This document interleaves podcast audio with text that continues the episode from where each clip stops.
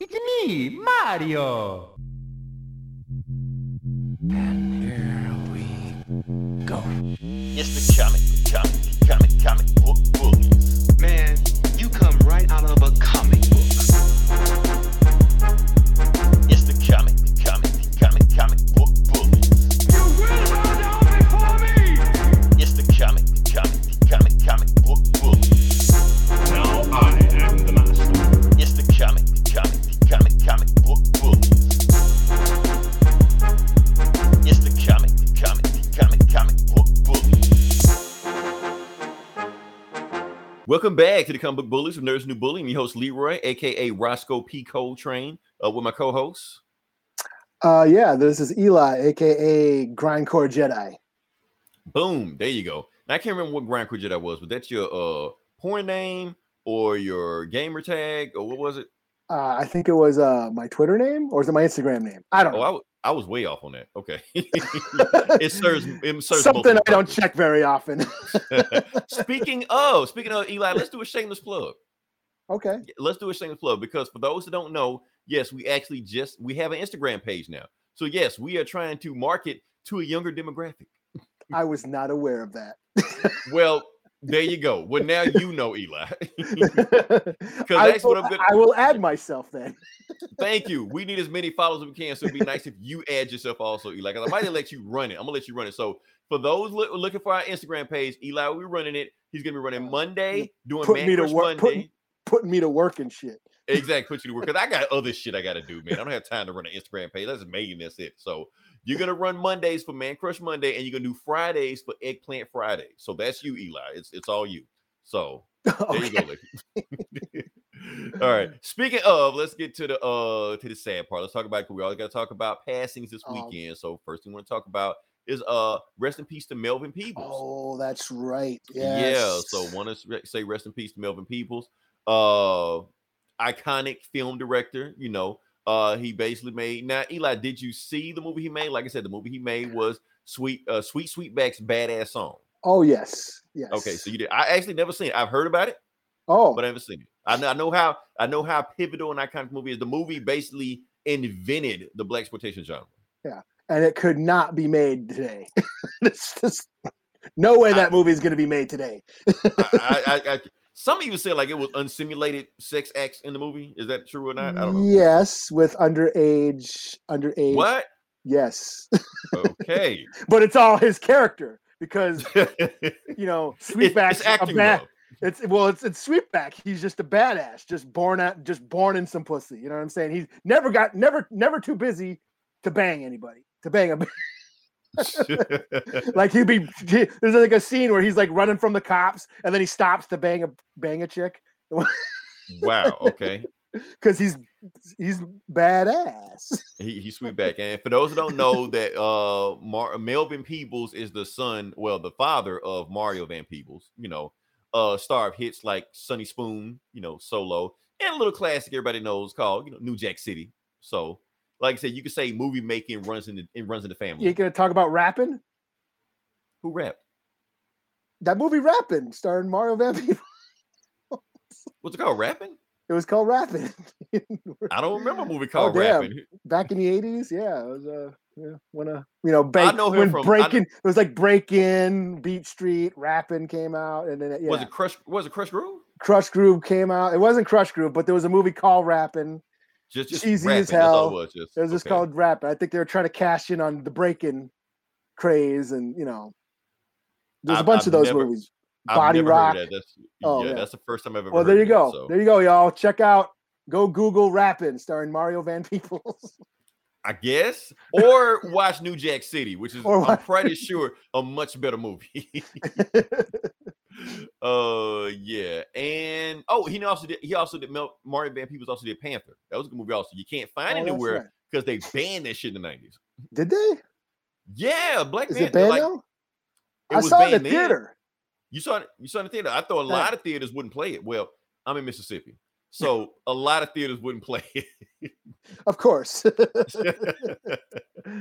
Oh man. So yeah. So rest in peace to uh, Melvin Peebles. Also want to rest, say rest in peace. Like I said, a bunch of deaths this week. Uh, to Anthony H A Johnson. Now, Eli, like I said, I didn't know if you knew who this was or not. Uh, like I said, Anthony A J oh, Johnson. Oh, Ezell. Dude, Ezell. Just, that's weird. I watched Friday the other night, too. Did you? Yeah, I watched. Yeah, I, it's H B O. They got all the house party movies, and then I was like, ah, oh, fuck it. I, and fr- Friday was, ah, I just hit play.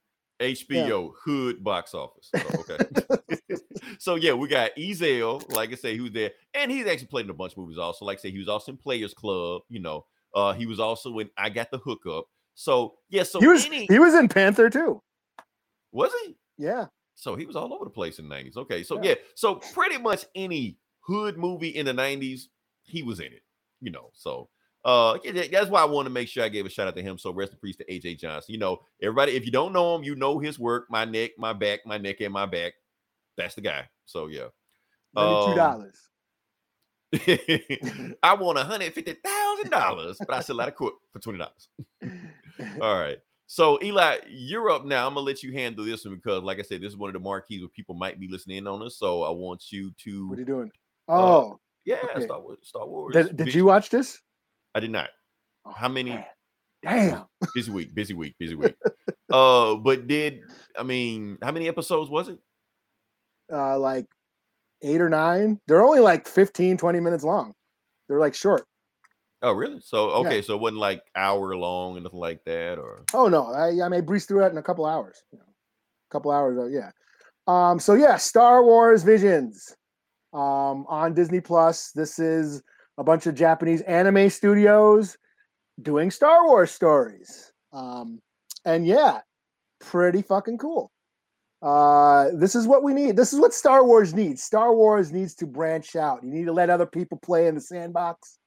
Um, and, and, uh, and yeah, see them interpret this universe through another lens. And that's what we get with this. We get a bunch of cool stories, not set in the, the, you know, the normal Skywalker saga.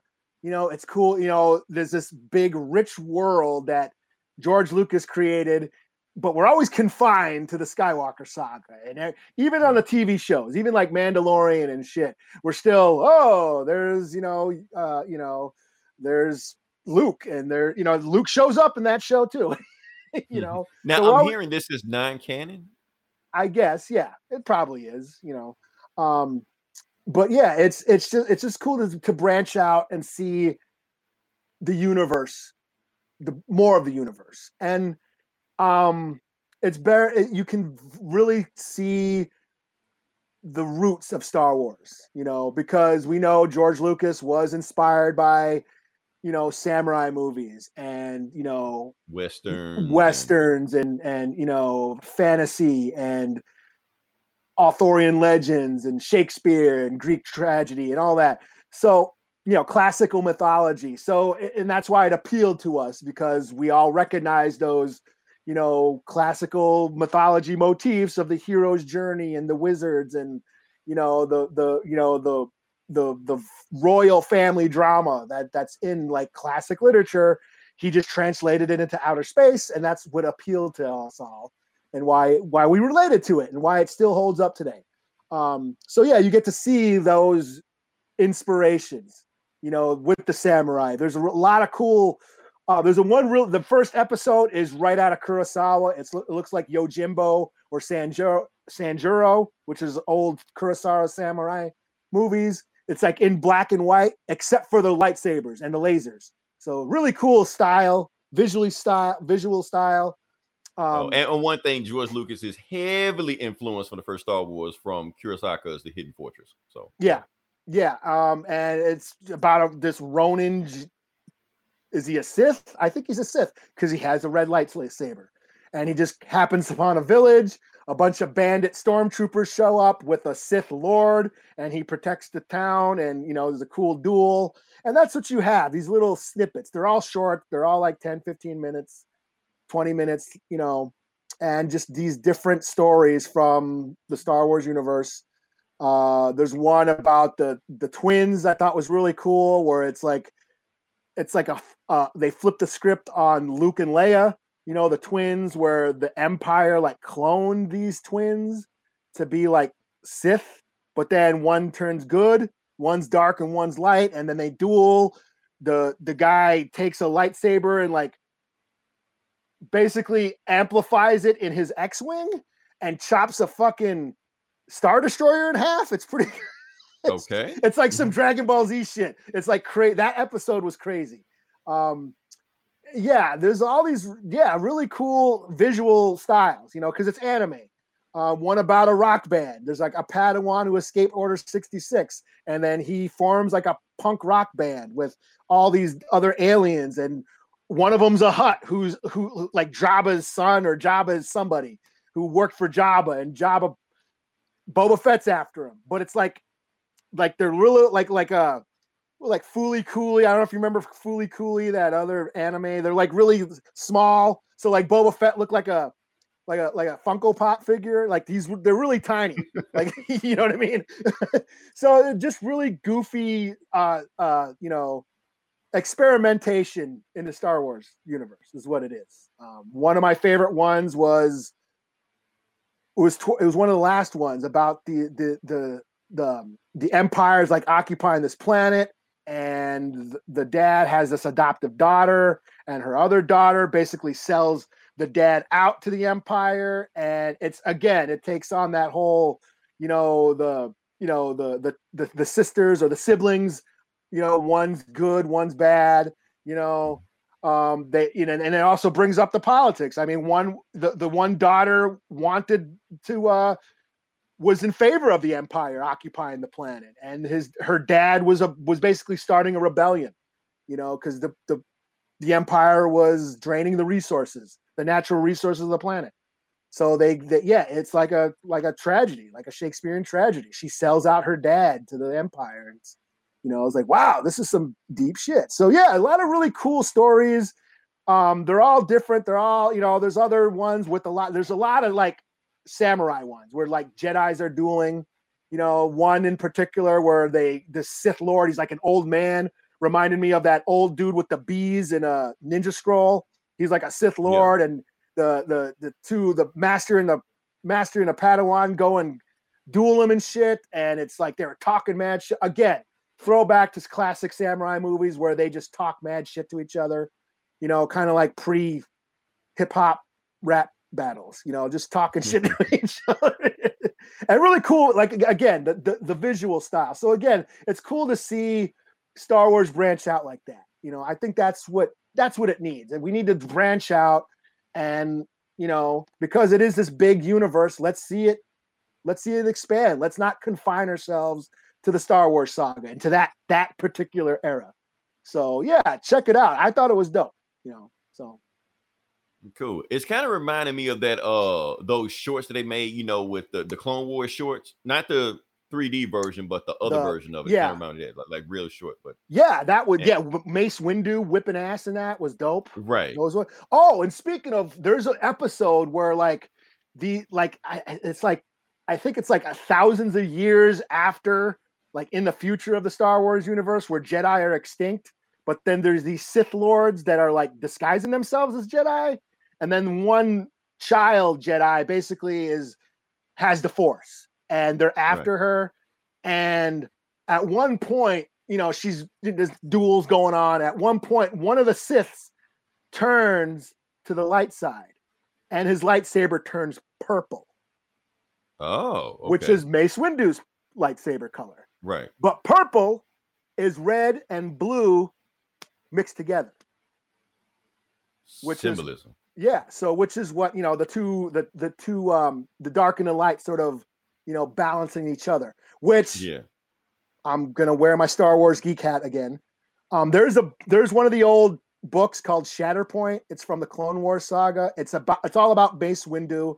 It's basically like Apocalypse Now or Hearts of Darkness, where Mace Windu goes after one of his old Padawans who went crazy and went rogue and is basically living on this jungle planet amongst the natives, and is like basically insane and controlling the, you know, the army, and there's like the civil war going on, and basically Mace Windu goes there to find her, and it's just Mace Windu whipping ass. But it, in that book, it reveals his lightsaber style is Form Seven, which is um basically it has aggressiveness, like an aggressive style. and right. only like as cer- close as you can get to the dark yes. side without going to the dark side. Yes, yeah. because you had to rely on aggression, which what, what not many Jedi could do without turning to the dark side. And Mace Windu was one of the few that could do that, to to master that style. So because he you can you had to rely on aggression and anger to to you know to, to blend it into that um, fighting style. So I thought that was cool. That you know. It, it all goes it's back. Funny they have all this lore about it, but yeah. honestly, all it was was Samuel Jackson. Like, hey, I want different colors so I can see myself when the movie comes out. Yeah, which one? Purple. I want purple. Like, okay. Yeah, and even like, George Lucas says, no, you need red or green. Like, I mean, blue or green or whatever. Right. He was like, purple, sure, whatever. I'll let somebody else figure this shit yeah. out. But yeah, do whatever you want to do. So. But it's cool that they that they incorporate that into that. You know, red and blue makes purple. You know, so that, you know, dark and light combined, balancing each other. It's, you know, thought that was pretty cool. Maybe that's me just over geeking out, but I thought that was pretty cool. So, yeah, it, it's dope. It's pretty dope. You know, it's some of the coolest Star Wars shit that's out right now, you know, so cool. If you hated yeah, the movies, Disney. Watch this shit. Or the new, the new Disney movies, watch this shit, you know. Cool. And that, that's the thing. Another thing about Star Wars that they need to, because all of their movies and all of their T V shows, they have like the same tone, yeah. you know, war, this, war, that. So that's why they need to branch out to other directors and other creators to get a different tone. Maybe something be this, something be that, and it'll flesh out the universe overall. So just having the same tone with everything. Like I said, love the movies, but they all have the same tone. Give us something different, you know, make yeah. one a comedy, you know, something, you know? Yeah. And that, that's what, that's what this is. It's basically all, it's like eight, nine episodes of different styles, different visual styles, right. experimentation with that lore, and it's, right. it's let's cool. let Star Wars be a platform. It need to be a platform, yeah. a jumping off point, you know, for creators. Yeah. So yeah, uh, let's see. You know what? Let's do this one. Let's do this one. I don't know how well we're gonna do this one. So, uh, yeah. So this has been a big thing. I guess the sky is falling now. Eli, Woe Is Us. Um, you know, I guess Marvel is about to, you know. eat themselves, something like that, because everybody is scared. It's the end of the M C U. You're right. It, what are we gonna do without Spider-Man and all this shit? Yeah, because they thinking that because they heard this thing, some people just read the click, you know, the clickbait articles of it and didn't read anything else about it. So of course, you know, I think we need to take time to explain exactly yeah. what the hell is they, going they just on. saw the head. They just saw the headline and then started typing their comments without reading the right. article or what's Marvel is happening. Doom. You know, you got yeah. this half like, no, you're like, yes, Marvel is done. You know, the people that always shit Fuck on anything Steve Marvel Ditko. does. Go. He's dead. Right. Fuck you. So basically what's going on right now, for those that don't know, is that the the heirs of Steve Ditko and some other people also, like the estates of Steve Ditko, the estates of uh, Jack Kirby, and I think Larry Lieber, Stan Lee's brother, who I think is still alive, I think, or his estate, one or the other, you know, put out junctions basically because um, a lot of the Marvel characters are coming up on their sixtieth anniversary. And the thing is, when the sixtieth anniversary hit, the creators that made those characters can actually, you know, apply for creative control of those characters, you know, get the rights back. Mm-hmm. Because, you know, back when they made the stuff back in the sixties, like that, everything was work for hire. Kirby, yes, he created all these characters, but it was all work for hire. He just signed them off and just, you know, gave them to Marvel. So, yeah, so Len Wein made Wolverine for, you know, maybe ten thousand dollars, if that, you know. Meanwhile, Marvel made a billion dollars on it. He died penniless, you know, in debt. Yeah. They're trying to correct this stuff. So that's going on. Meanwhile, while they're doing this, Marvel suing these guys to stop their, you know, termination lease, uh, basically stopping the cash from going to the creators back when they're due for it in, in you know, in twenty twenty-three, I think. Like I said, they were made in twenty twenty-two.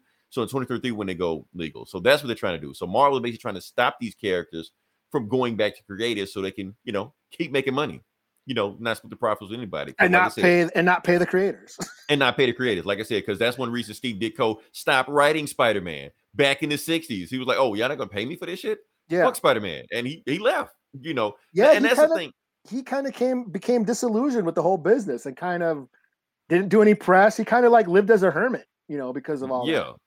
Yeah, yeah, because he wanted to create, but he knew he wasn't going to get paid for creating because back then, it wasn't like it was now when it was back then. Like, you got Image, you got Dark Horse, you got I D W, and you got all these people. It was Marvel D C. That was it. Mm-hmm. You don't write for them, or you don't draw for them, you don't do shit. You better go, you know, sell cars or some shit because you're not in the comic industry because that's pretty much the, the one-two gate. Now, the thing about this is that, honestly, Eli, this is not a big deal. Ditko's estate, Kirby's estate, all, they're not going to get any money.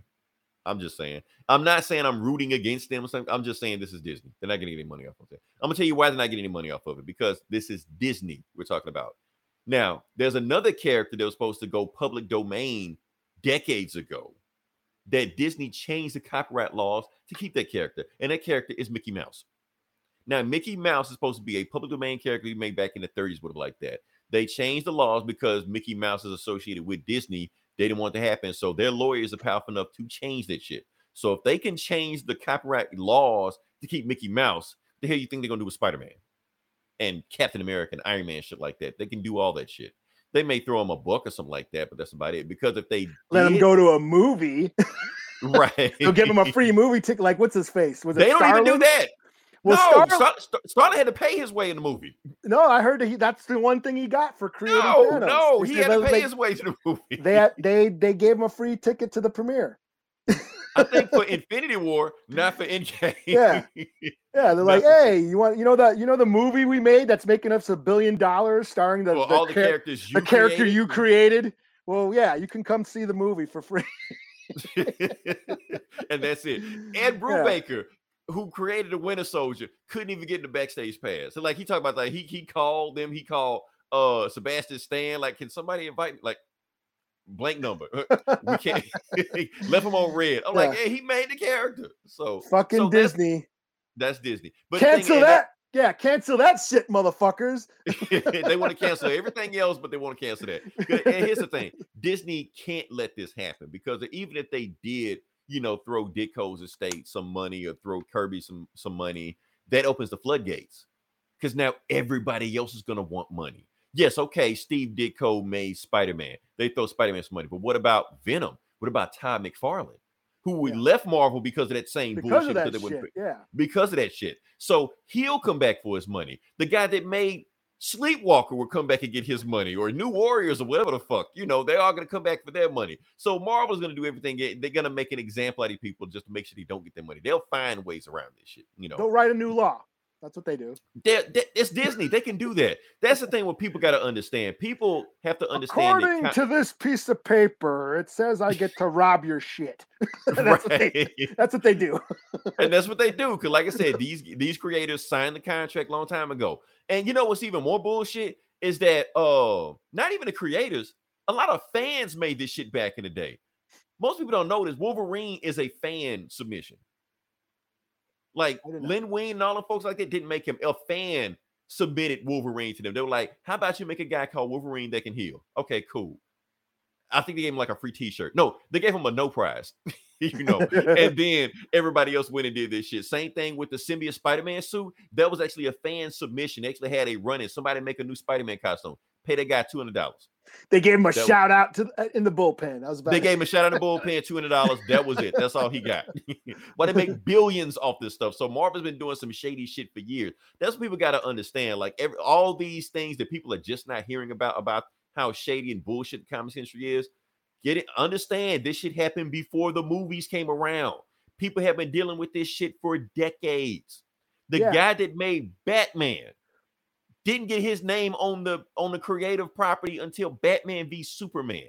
Think about from that till like yeah. nineteen thirty-nine when he made Batman. His name was not on anything, you know, because he didn't, he didn't how- even get to go to the premiere either.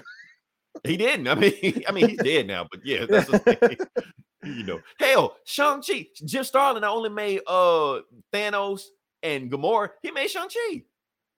Like, did, well, did he make a uh uh uh Siegel and uh uh Superman and, Schuster, and yeah and th- those guys, they had a petition yeah. like who was it Neil Adams and a bunch of comic writers oh like, they they, they got the money they, yeah but they, they they got their money though yeah but it was after yeah, because, they petitioned them because they were broke they were yeah. like broke and living in squalor and then okay back in seventy-eight we're making this Superman movie that's gonna you know, make millions of dollars, and here the guys who created them are living in, you know, living in shitholes in New York. Like, let's throw them some bones, you know? Like and something, yeah. you know? Yeah, yeah. So that's the thing. So people are, are are getting up in arms by that. That's why I say this is not an issue. Marvel will find a way around some bullshit to not pay these guys, because the same bullshit we've been dealing with, this, this is the same bullshit that comic creators have been dealing with for decades, been trying to get the rights, trying to get the money from these guys. and they're not going to get the money because they signed the contract. They work for hire. And yeah. yes, legally they can apply to get these rights, but it's Disney. Yeah, some of those. Happen. Yeah, Disney's fucking over some of those, you know, writers, those novelists who wrote all those Star Wars novels that are no longer canon, but you can clearly tell that they're borrowing from that stuff. In the new right. movies and the comics, they're not, you know, they're not getting shit either. You know? So and they're, and they're trying is. to sue and all. Yeah, there's all this shit been going on, and you know, like I said, the comic industry is a ugly business. It really yep. is. That's one reason why all of the writers right now are leaving and going to Substack. Like that stuff we don't talk about here, but we know about this. So like Eli know about the stuff, but we don't talk about it. But like Hickman, uh, Snyder, who's that? Tinian, all the guys are leaving. Yeah. You know, then they go into their own shit so they can make it because they're they're sick of the bullshit, not getting paid for their creations. And it's you know? a lot of work. I mean, this is, you know, that you know, writers and artists. I mean, to sit there all day and draw comics full time, that's you know, for, your for back and yeah, right. your back and your arm. And I got an your artist working on a book. And, yeah, yeah. I, he's working on my book. He's talking about how, you know, shout out to Lupe. Hey, you know, keep keep putting in that work, but he's talking about how his back hurts and shit. yeah, one spot all day doing this all day. Yeah, so, yeah, like, yeah. well, thanks, man. I, hey, thanks, man. Big shout out, man. You're making my dreams come true. But, but yeah, I, I get it. I mean, yeah, they bust their ass, and you don't get you know compensated for it. Meanwhile, these assholes who don't do shit but count money right. t- keep counting money. You know, right? So, yeah. And the guys that make the stuff can't even get invited to the premiere of the stuff they made. Yeah. That's the thing. Like, yeah.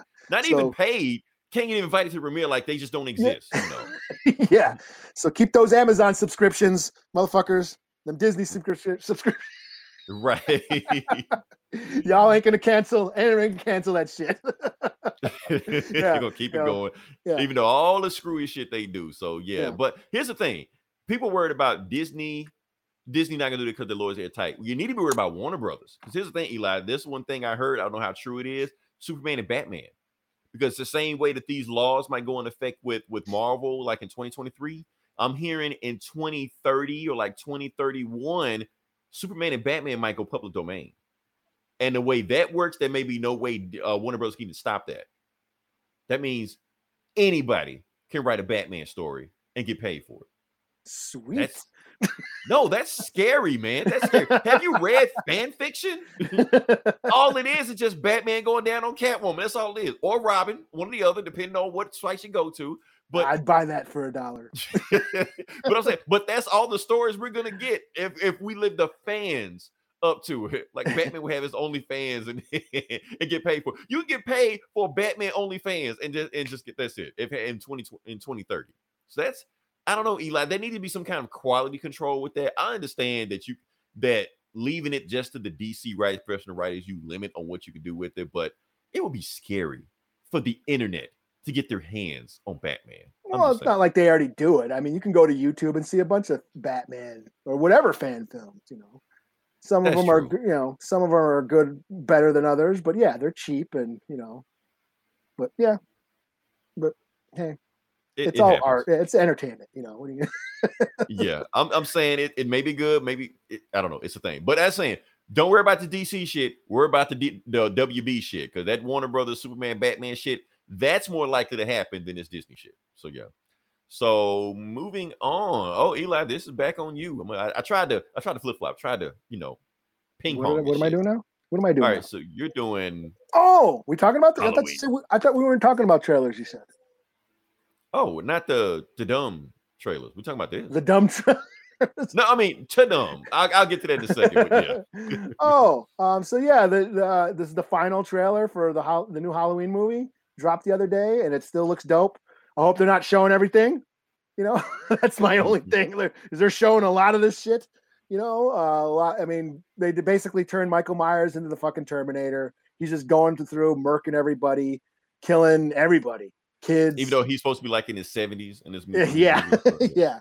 Um, but then they're showing, they're showing like, uh, like Tommy Doyle and what's her name, Lindsay or whatever, the little kids that were in the first movie. That's that Laurie was babysitting in the first movie. They're adults and they're in this movie. Lonnie, the Lonnie kid. I don't know if you remember Lonnie when, uh, when when Loomis was like, "Hey, Lonnie, get your ass away from there. And they go running from the Myers house and shit. He's in it. He's an adult now. So like they're, they're going deep into the lore. So all those, if... they still live in the neighborhood? Yeah. They, wow. Okay. Live. That's, that's convenient. Okay. Yeah. So they're going, they're really scraping the barrel, trying to, you know, those, those old school throwbacks to the first movie. Cause you and, know, and this th- is still John Carpenter. Carpenter well, it's, he's, uh, I think he's producing it and he's making the soundtrack. No, this is the Kenny Powers. Uh, what's his face? Danny McBride and uh, David oh, Gordon Danny Green. Okay. Yeah, okay. They're the ones who wrote, wrote and directed this. Um, okay. Like the first movie, and, it, you know, and like they said, this ignores all the sequels. It's basically the first one. We're supposed to ignore every sequel that was ever made after the first one, because that's what this is a continuation of. So it's a reboot, retcon. Right, so um, then no, he's no longer Jamie Lee Curtis' sister, no, brother, or whatever. So yeah, no, that's all. Yeah, that, Halloween is one of the most uh, you know, inconsistent, weird franchises of all time.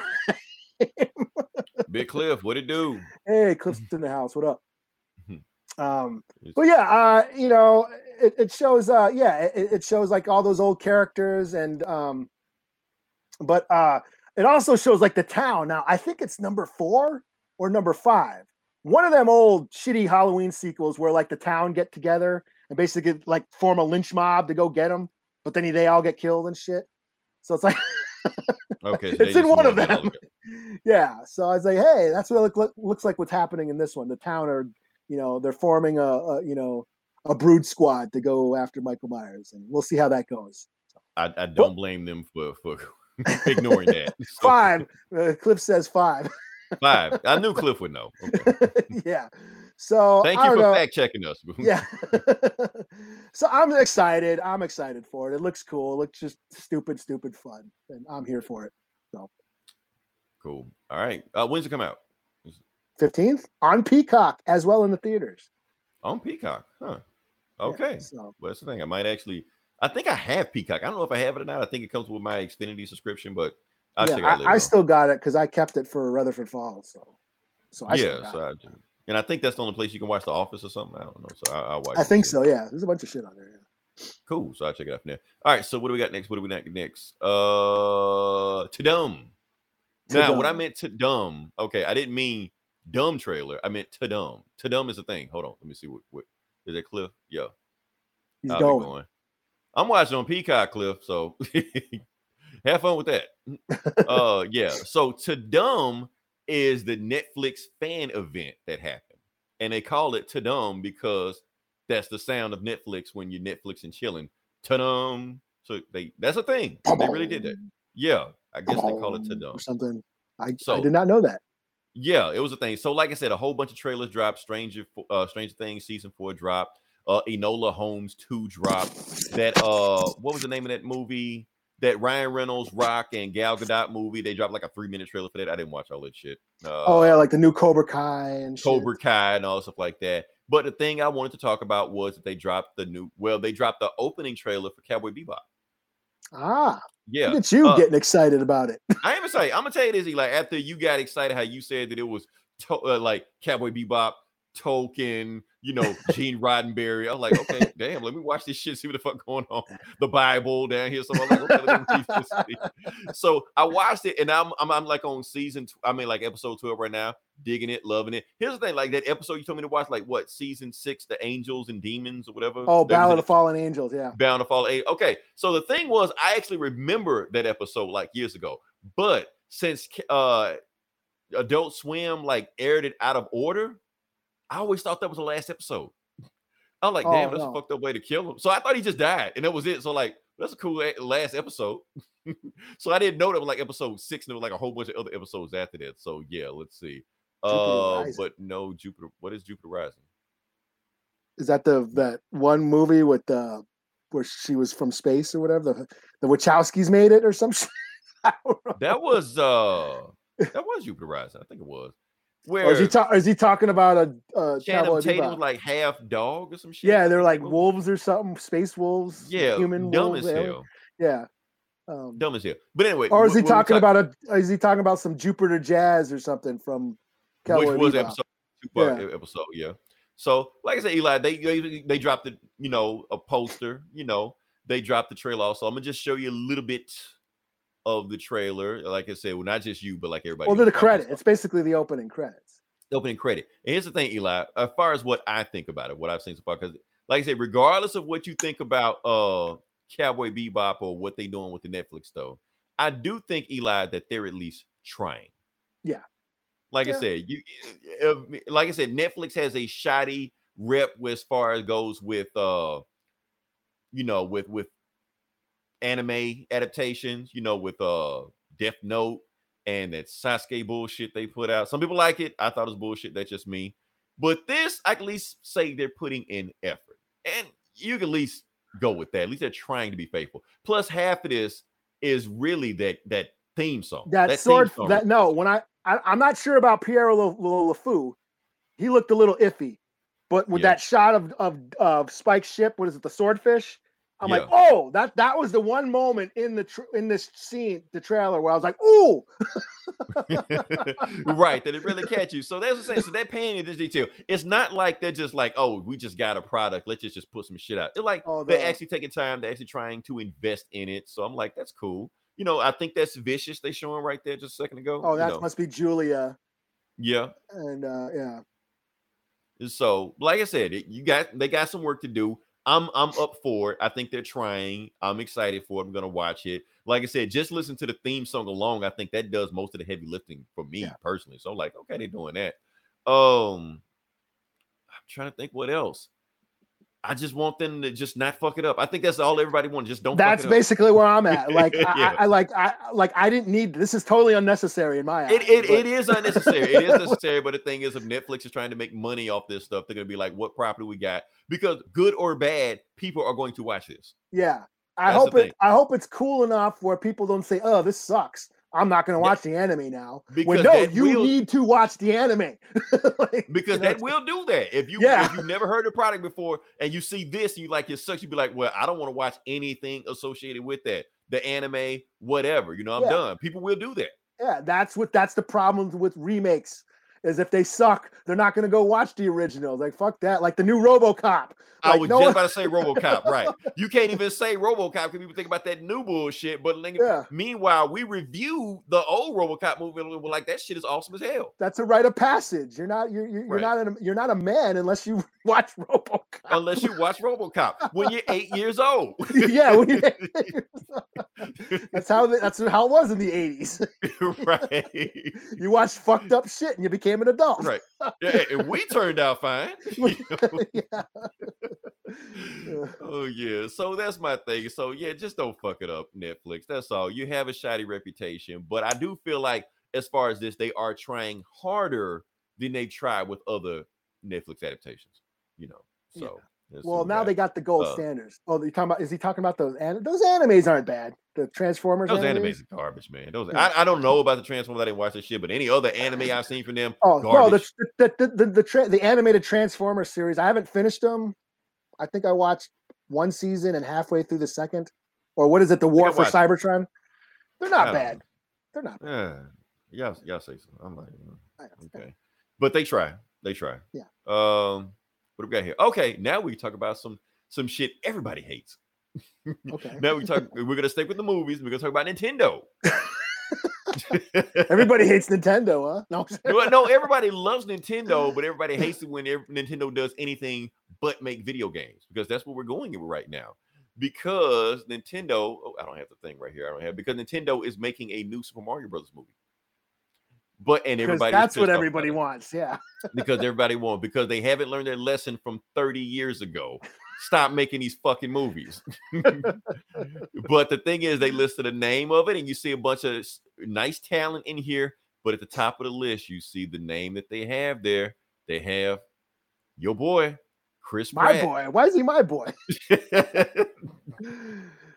Oh, yeah. So Chris Pratt is playing Super Mario. And now, mind you, this is an animation. It's not it's not live. That's what people don't understand. People don't understand that it's animation. They just think he's just going to show up, you know, in a Mario Brothers out, cosplay outfit and just do it. No, his with big, giant, you know, felt mustache on. Right, but people don't care. Like, like mustache. Yeah, right. People don't care. They like, if we fought this hard to make them change Sonic, you know, push that back for a year, we need to get the same people together and have them get Chris Pratt, Pratt off this movie. And that's what I started thinking, Eli. I'm starting to notice a pattern with Chris Pratt specifically. People hate this guy. And it's nothing to do with his movies. Uh, maybe, maybe it has something to do with his movies. Maybe it's something to do with him, but I think people just hate him specifically. And I think that's the problem they have with the movie. Not because, as far as voice acting, he can do voice acting. He did Lego Movie. And yeah. that movie did uh, like half a billion dollars. That movie's so great. He, yeah. So he can do voice acting. So that's not the problem. But that's his, his voice. He's just playing himself. That's, and people are saying, well, he's not going to sound like Mario. What the fuck does Mario sound like? It's me, Mario. That's what you want. Nobody did that well, shit. What, what if he like does like the, the Brooklyn Goodfellas accent, you know? Like, hey, yo, Luigi, you got a wrench over here. I got a leak over here. He'll be better than the guy that played him in the eighties. Koopa. What's a fucking Koopa? So, yes, he probably will put on a bullshit Italian accent. People are mad because Chris Pratt is an Italian. You got to oh, do what you got to do. You got to do what you got to do. Oh, Louis. I, I want I want to see the movie now. If he Yo, does Mario, yeah. Accent, so. If I didn't do what I had to do, I would have never did what I did. You know, Mario. Yeah, Mario Soprano. Yeah, that's what we want to see Chris Pratt do. uh, so, yeah. So that's what people are pissed off because let, let's just let's just address the elephant in the room as far as Chris Pratt. People hate Chris Pratt because not of anything, not of his movies, because of him, because he has been associated with the anti-L G B T church, which, let's face it. Oh, yeah. I heard church, yeah, I heard his politics are a little but disagreeable. That's the thing. He never said it. He never said any of the stuff he did. How did Diet Coke? What, what Diet Coke? Um, oh, yeah. Okay. Oh, he must be quoting RoboCop.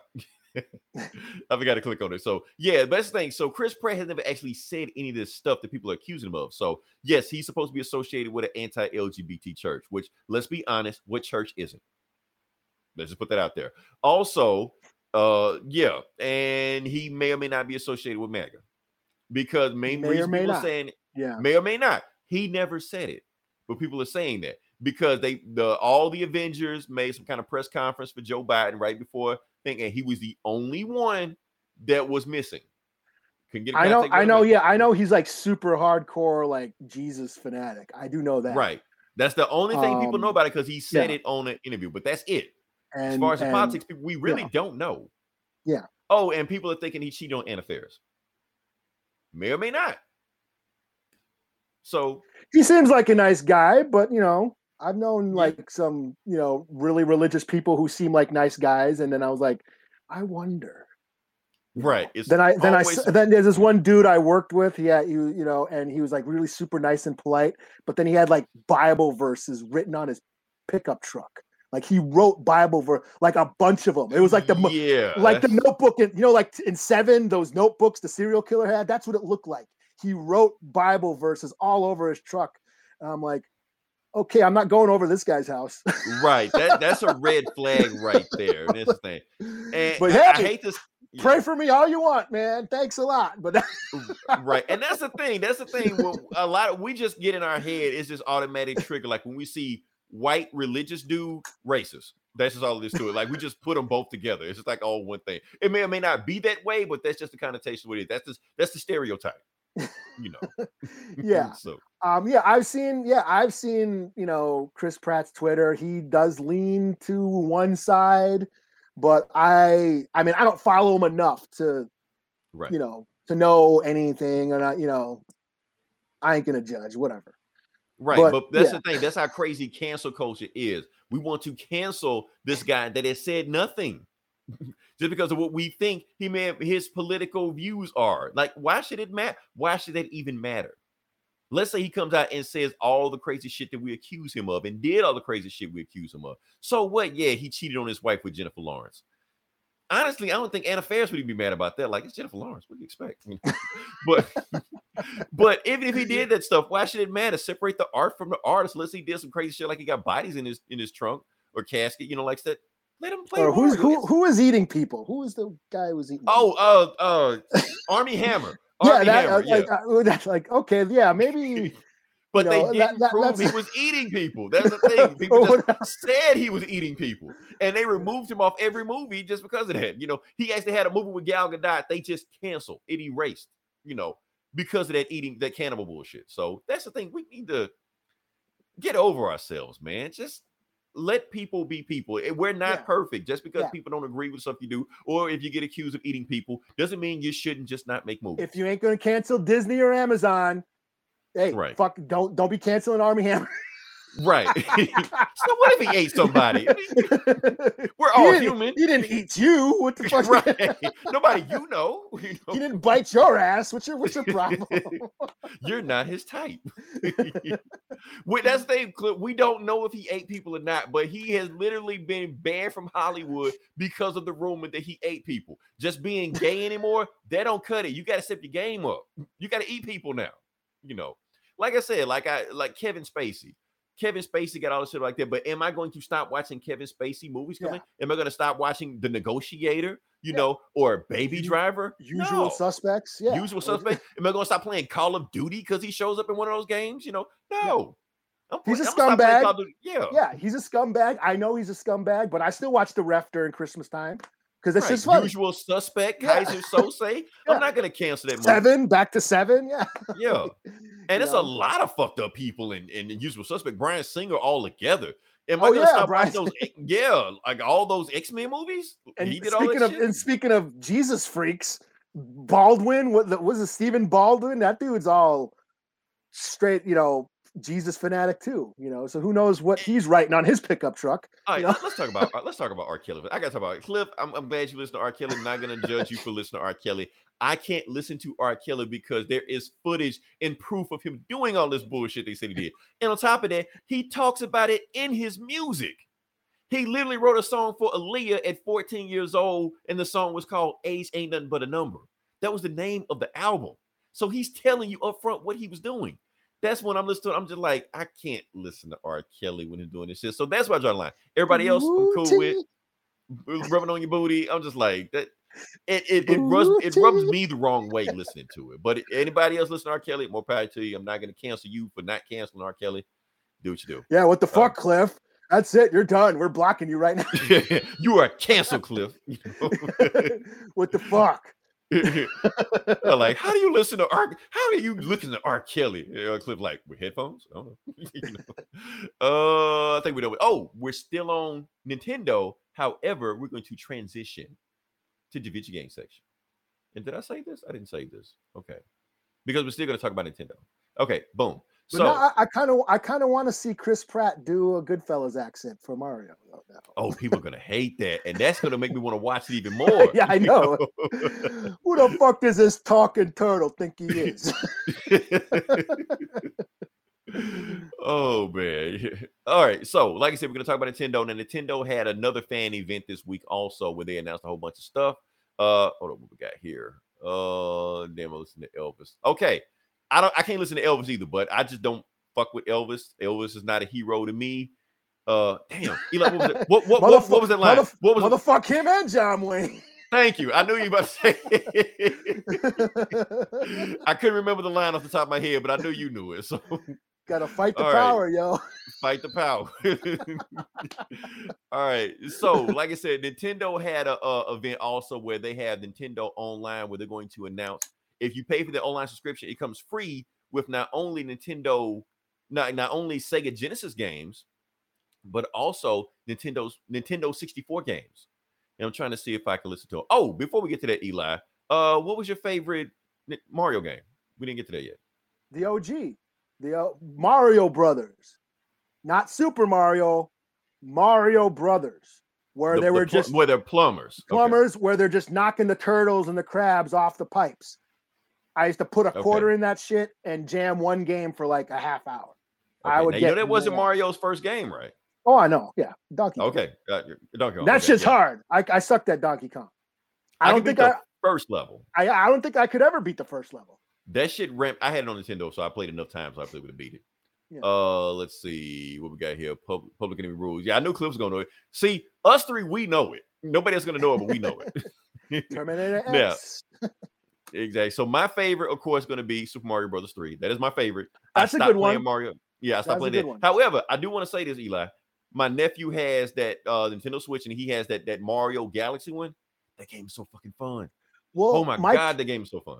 The one on the Wii, because my we had a Wii that my kid played, and that one was fun. Yeah, like, whatever one that was. Games like this anymore? What? Yeah, side scrolling. This is like old school Mario. Yeah, and then they have that Mario. Yeah, so but here's the thing. Here's the thing about Mario three. I think because the Mario three was the advertising what got me so well, because this was the trailer to Mario three. And honestly, Eli, when I saw this when I was a kid, this is the most epic shit I've ever seen in my life. I mean, even right now, I'm getting a slight erection, but I'm just saying. When I saw oh, that, this you're was canceled. Just... yeah, okay. Me and Kevin Spacey, but yeah, uh, Donkey Kong is pissed. Uh, no, no, no, no, Eli. Donkey Kong is going to be in this Mario movie coming up, and I think he's played by Jack Black. I think okay. I didn't. I didn't pay attention. Or no, Seth Rogen. Seth Rogen, which people hate him also. So yeah, so it's like do a one-two punch. What he because do? he's a, because he's associated with uh Franco. Franco, yeah. Okay. And Franco did some fucked up shit, so he just because he's his friend, fuck him too. So they all together. So. Even though he tried to pretend like he don't know Frank. You know all this shit's Franco. Just on Twitter, though. Like, yeah, but that's the thing. But they make the most noise. That's the thing. You know, banned from YouTube. Banned from YouTube.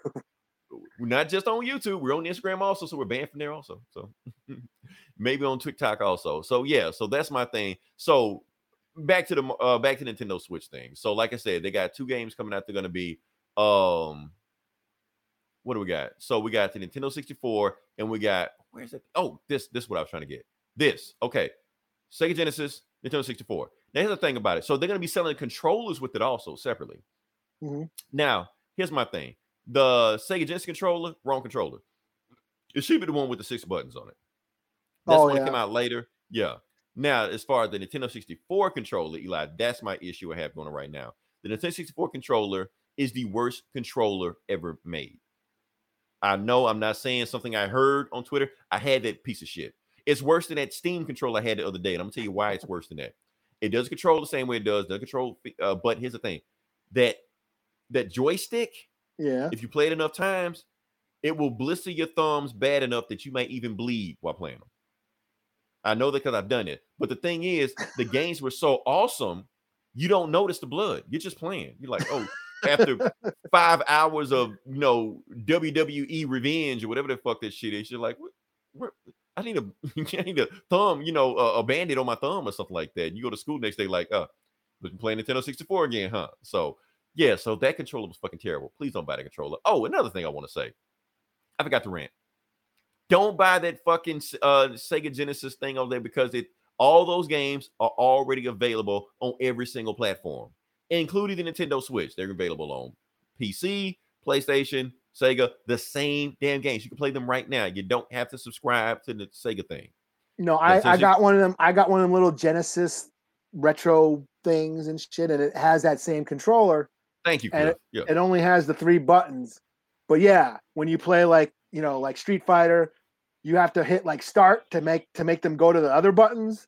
Oh, so it was terrible. It, it was, was terrible. yeah, it's yeah, yeah. You should have just had the three, the six buttons. So, so what we did, I had the six buttons, and my brother had the three, but we only had one controller. So I used to give my brother the three buttons. So I just beat his ass all day. So, that's what all right. So I think they were done with that. So can we move on to the next part of the podcast? Sure. You know what? For a show that we didn't have anything to talk about, we had a bunch of shit to talk about. Yeah, we thought this was so gonna this- be a slow week. We thought it was going to be a slow week. We're so talking yeah. about Mario for the past twenty minutes. Oh, and last thing, like I said, we all know everybody getting pissed off about Chris Pratt, but we all know who the best Mario was. Oh, so he's canceled too. Ain't he like a he's scumbag can- now? Oh, he's a, and you know what's funny about this, Eli? fifty percent of people that see this picture don't know who this is. Okay, well, I didn't like say have- I, I, I can say his name that way so we don't get canceled. Right. If we say his name, th- this show is going to get banned in meetings. We won't say it, but it's just funny. But it's like, the, if you know, you know. Half yeah. the people watching this will know who he is. The other half was just like, oh, is that Captain Lou Albano? No, it's not. But I guess there was uh, uh, there was some kind of uh, like petition. They want Danny DeVito to be Mario or some shit, I heard. I guess. Yeah. I don't. Yeah. It's... Oh, yeah. All right. So, like I said, next part of the podcast is the comic book bullies, where we talk about the comic books, and I'm just going to just jump into it. And Eli, I guess we half and half it. Should I go first? You go first. Um, it doesn't matter. Whatever. Let you go first because I wanted to do my last book last. So if we time it just right, yeah. So I'll, I'll let you go first. Okay. Well, I guess I'll do Spam I Blocker. The, I should don't don't the... say his name. He is he who shall not be named. We can't say it because we get banned. So. um. Yeah. So I guess I'll start. I'll go with D C. We'll do Nightwing number eighty-four, which is a Fear State uh, tie-in. Yay! Yay! Yes, Fear, Fear State. Um, so basically Nightwing, or no, it's eighty-six. Is it eighty-six? I don't know. I, no, eighty, eighty-four, eighty-four, eighty-four. eighty-four? Oh, maybe this is the wrong. So anyways, maybe this is a spoiler. I don't know. Anyway, Fear Street's going, or Fear Fear State is going on. Whatever the fuck this shit is. Fear Street sounds better though. I, I'd read that book. Fear Street is awesome on Netflix. Go watch that shit. Fear Fear State is not awesome. So so Nightwing, the book, Tom Taylor's Nightwing is going really cool right now, but it had to stop all the cool shit that they're telling to tell about this Fear State sh- Fear State shit.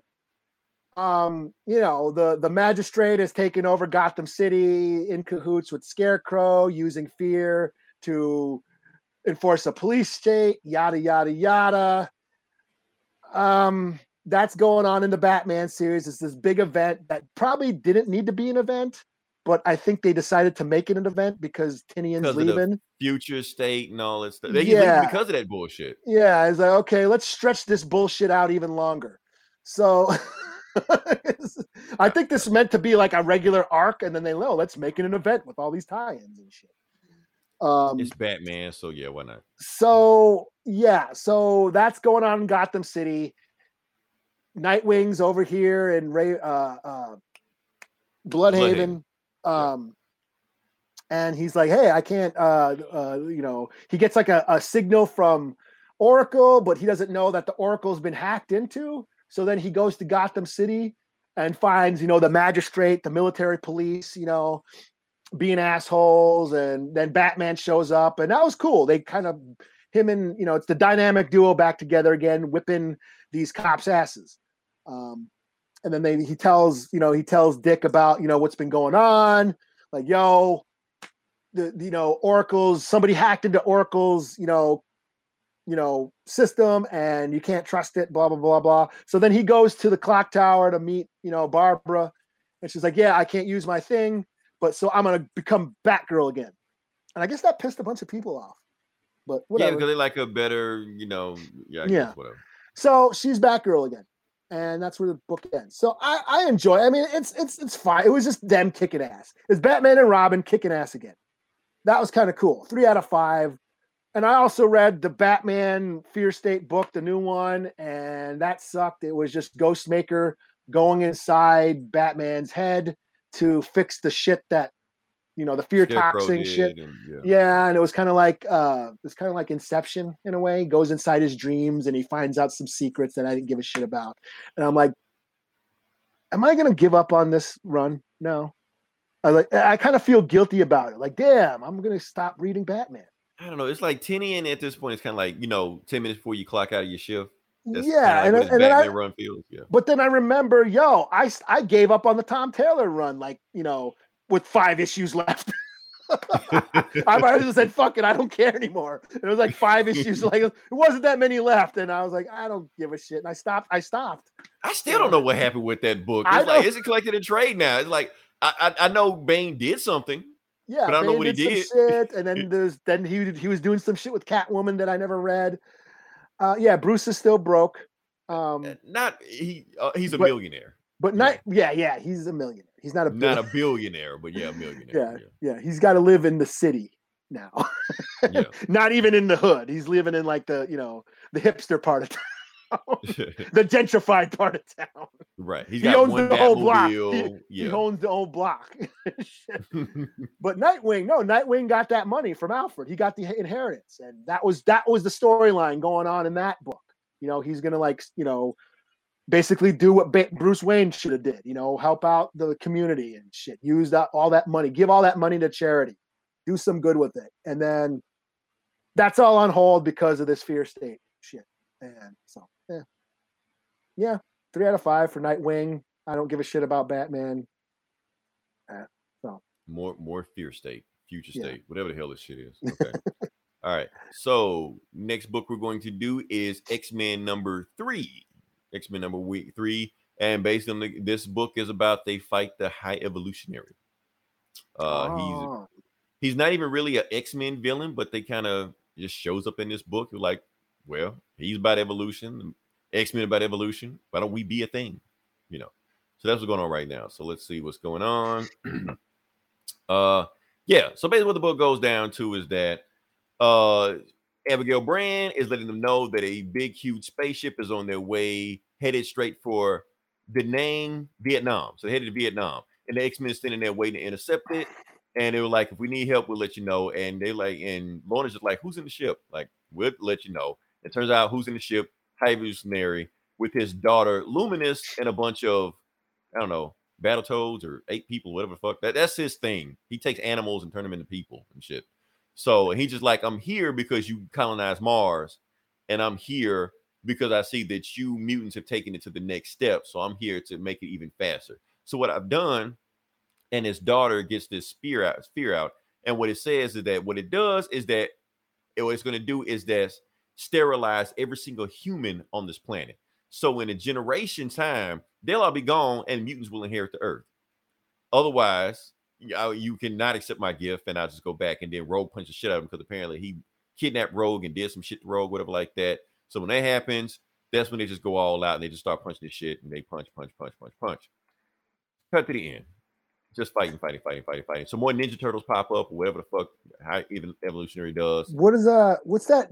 Animal superhero team on what are they called again? Brute Force. Brute Which, Force. How the hell did they not tie Brute Force to the High Evolutionary? Because that's what he does.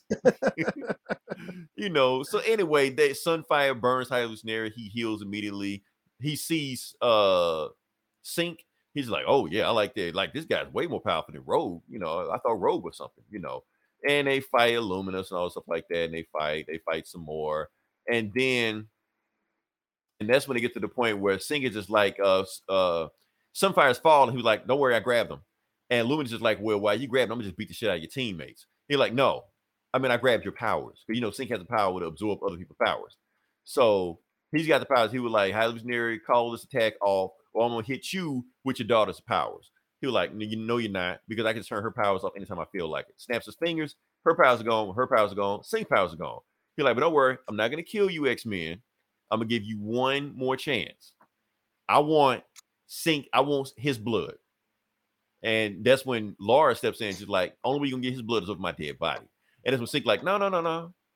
If this stops the fight, let's just give him what he wants." And so right here, you're gonna get the sexiest stab you've ever seen.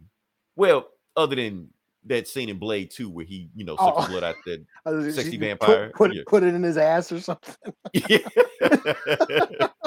Nothing like that. so so Lara gives him like a little bitty stab, you know, while they hold hands and shit, you know. Uh, and she he throws her blood, his blood at High Evolutionary. He's like, you stole fire from the gods, to tell about it, you know, and then he just leaves. That's it. But he also tells her what the hell's been going on, all these attacks at the M M going on. Some fungus called Cordyceps Jones, who now runs the, the Mojo world, has upgraded to the game world, and they're making bets on who can kill the X-Men. So that's why they send all these attacks at them. And Vietnam thanks X-Men, and they give them dinner. That's it. But wait, there's more. So that's not the end. The end of the book is this guy called uh, Doctor Stasis, and he meets, you know, the Daily Bugle's editor, Ben Ben Urich, you know, the guy from the Dead Arrow comics. And he met with the X-Men a few days, like a few weeks ago. And he's just like, look, if you're finna fight the X-Men, they got so many enemies that you want to make the front page. So what are you here? He's like, no, I'm not here to fight. The, I'm here to fight the X-Men in a different way than Magneto and Apocalypse does. I'm here to fight them by publicity. So what he does, he hands him an uh, envelope. So he opens up the envelope.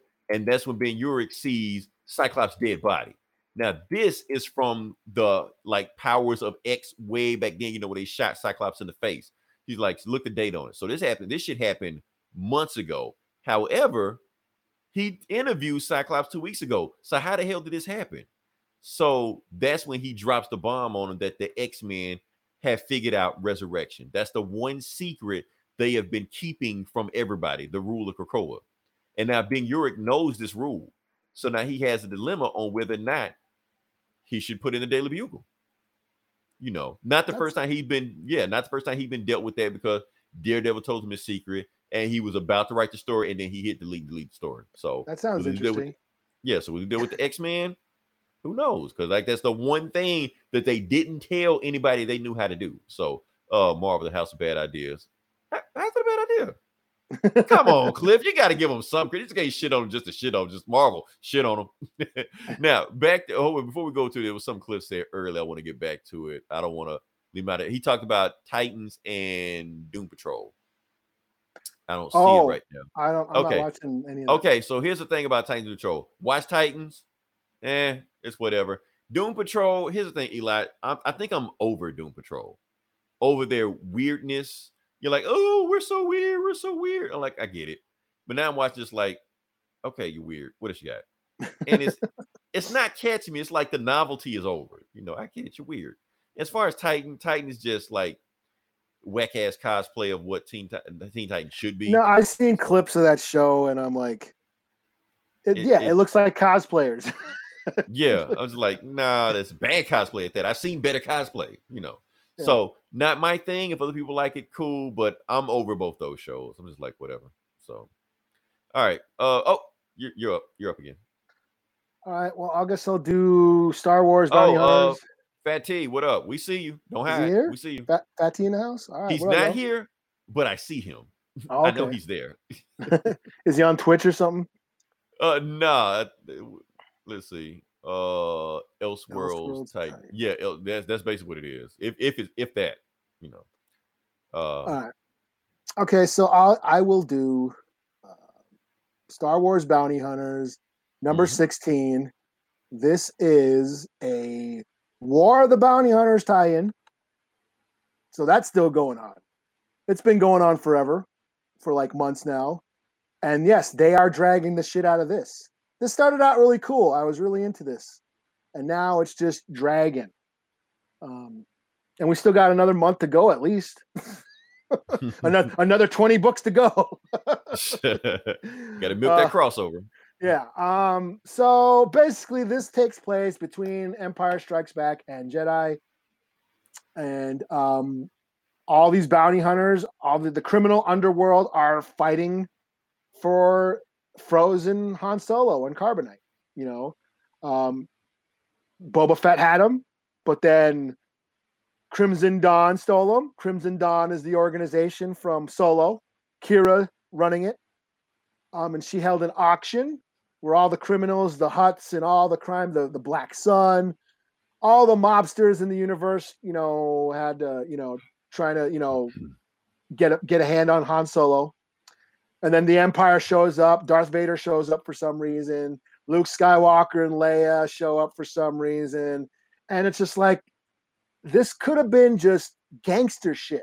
You know what I mean? Just right. Gangsters fighting. But they're just drag again.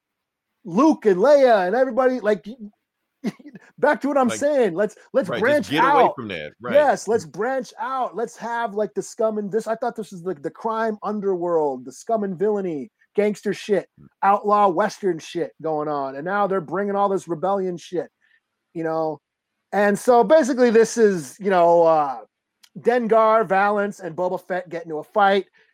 Valance basically betrays Dengar, who joins up with Bosk, who's been betrayed by Boba Fett. And it's all this triple and double crossing and shit.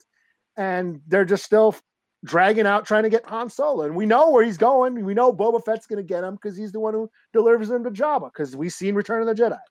So, yeah, the novelty in this is worn off because they're just dragging it out, you know?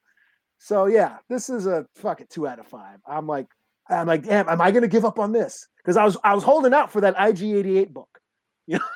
I mean, is that going to be in this crossover series? Yeah, there's a, there's a tie-in, an I G eighty-eight tie-in. I was like so excited when I first heard about it, and now I'm like, do I even give a shit anymore? You know, because watch Luke show up in that book. Like, what Luke got? What's Luke doing here? You know.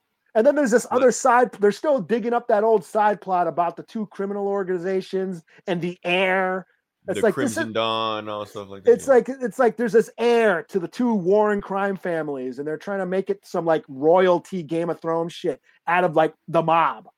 You know, oh, damn, Cliffhanger worse than you do. Yeah, it's it's it's just dragon. It's like that's not how the mob works. You know, they're not kings and royalty and knights and shit. They're they just chase money. And right, you know, I mean, well, you got the mafia, you know, with the made men and the capos. So yeah, but this whole thing about like, you know? yeah, but this whole thing about oh, there's the heir to this crime family who will bring, who will stop the war and bring off. I don't give a shit. You know? Right, just go rob something, man. So yeah, I'm kind of, eh. No, I'm done. Okay. All right. So next book we got, a book I've been excited for. Anytime it comes out, it just it comes out at very rare time. You know, doesn't come out as often as I like. And it's actually issue four out of five. This is T M N T, The Last Ronin, four yep. out of five. Uh, Eli, you you did read this? I read this. Yes. Oh yeah. Like, okay. Cool. I, I I'm trying to make sure. Uh, you know, well, I mean, he should have been there by now if he was a thing. Why save him? Yeah, but is he? No, Maul would not. Maul is dead by now. Maul died. No, because remember, Rebels. because he was in Solo. Yeah, but that Solo happened before Rebels. He died. Obi-Wan killed him in Rebels. Solo happened way before Rebels. Yeah, he's dead oh, by now. Yeah. Oh shit. Okay. Yeah.